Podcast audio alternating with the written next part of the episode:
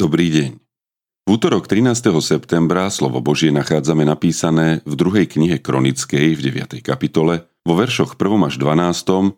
a 29. až 31. Keď kráľovna Zosáby počula zväzť o Šalamúnovi, prišla ho ťažkými otázkami vyskúšať do Jeruzalema s veľmi početným sprievodom a sťavami, ktoré niesli balzami, množstvo zlata a drahokamov. Keď prišla k Šalamúnovi, hovorila s ním o všetkom, čo mala na mysli. Šalamún jej však zodpovedal všetky otázky.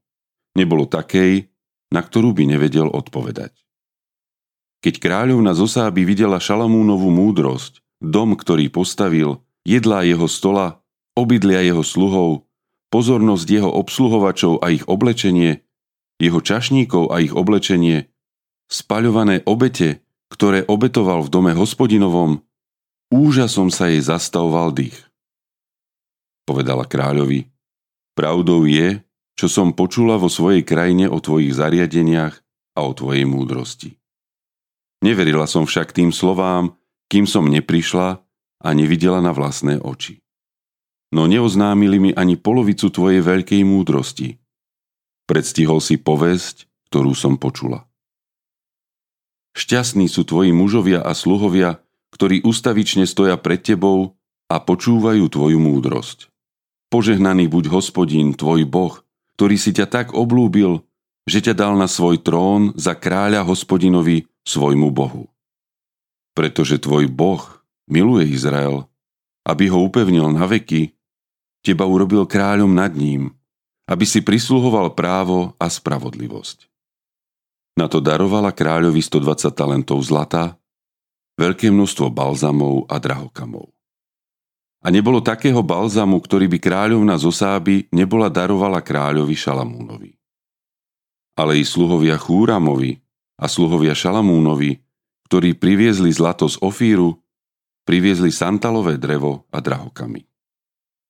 Kráľ použil santalové drevo na schodište domu hospodinovho i kráľovského paláca a na citary a harfy pre spevákov. Také niečo nebolo predtým v Judsku vidno. Král Šalamún dal zase kráľovnej zosáby všetko, čo sa jej páčilo, čo si zažiadala, okrem toho, čo mu sama priniesla. Potom sa obrátila a odišla so svojimi sluhami do svojej vlasti. Ostatné činy Šalamúnové, skoršie i neskoršie, sú zaznačené v dejinách proroka Nátana, v proroctve Achiu Šilónskeho a vo videní vica jedu o Jarobeámovi, synovi Nebatovom. Šalamún vládol v Jeruzaleme nad celým Izraelom 40 rokov. Keď usnul so svojimi otcami, pochovali ho v meste jeho otca Dávida a namiesto neho sa kráľom stal jeho syn Rechabeám. Zďaleka. Keď počula povesť o Šalamúnovi, prišla ťažkými otázkami vyskúšať Šalamúna do Jeruzalema. Podľa toho, ako prichádza do Jeruzalema s veľmi početným sprievodom, s ťavami, ktoré niesli balzami, množstvo zlata a drahokamov, dedukujeme, že bola určite veľmi bohatá a mala všetko, na čo si len pomyslela a po čom zatúžila.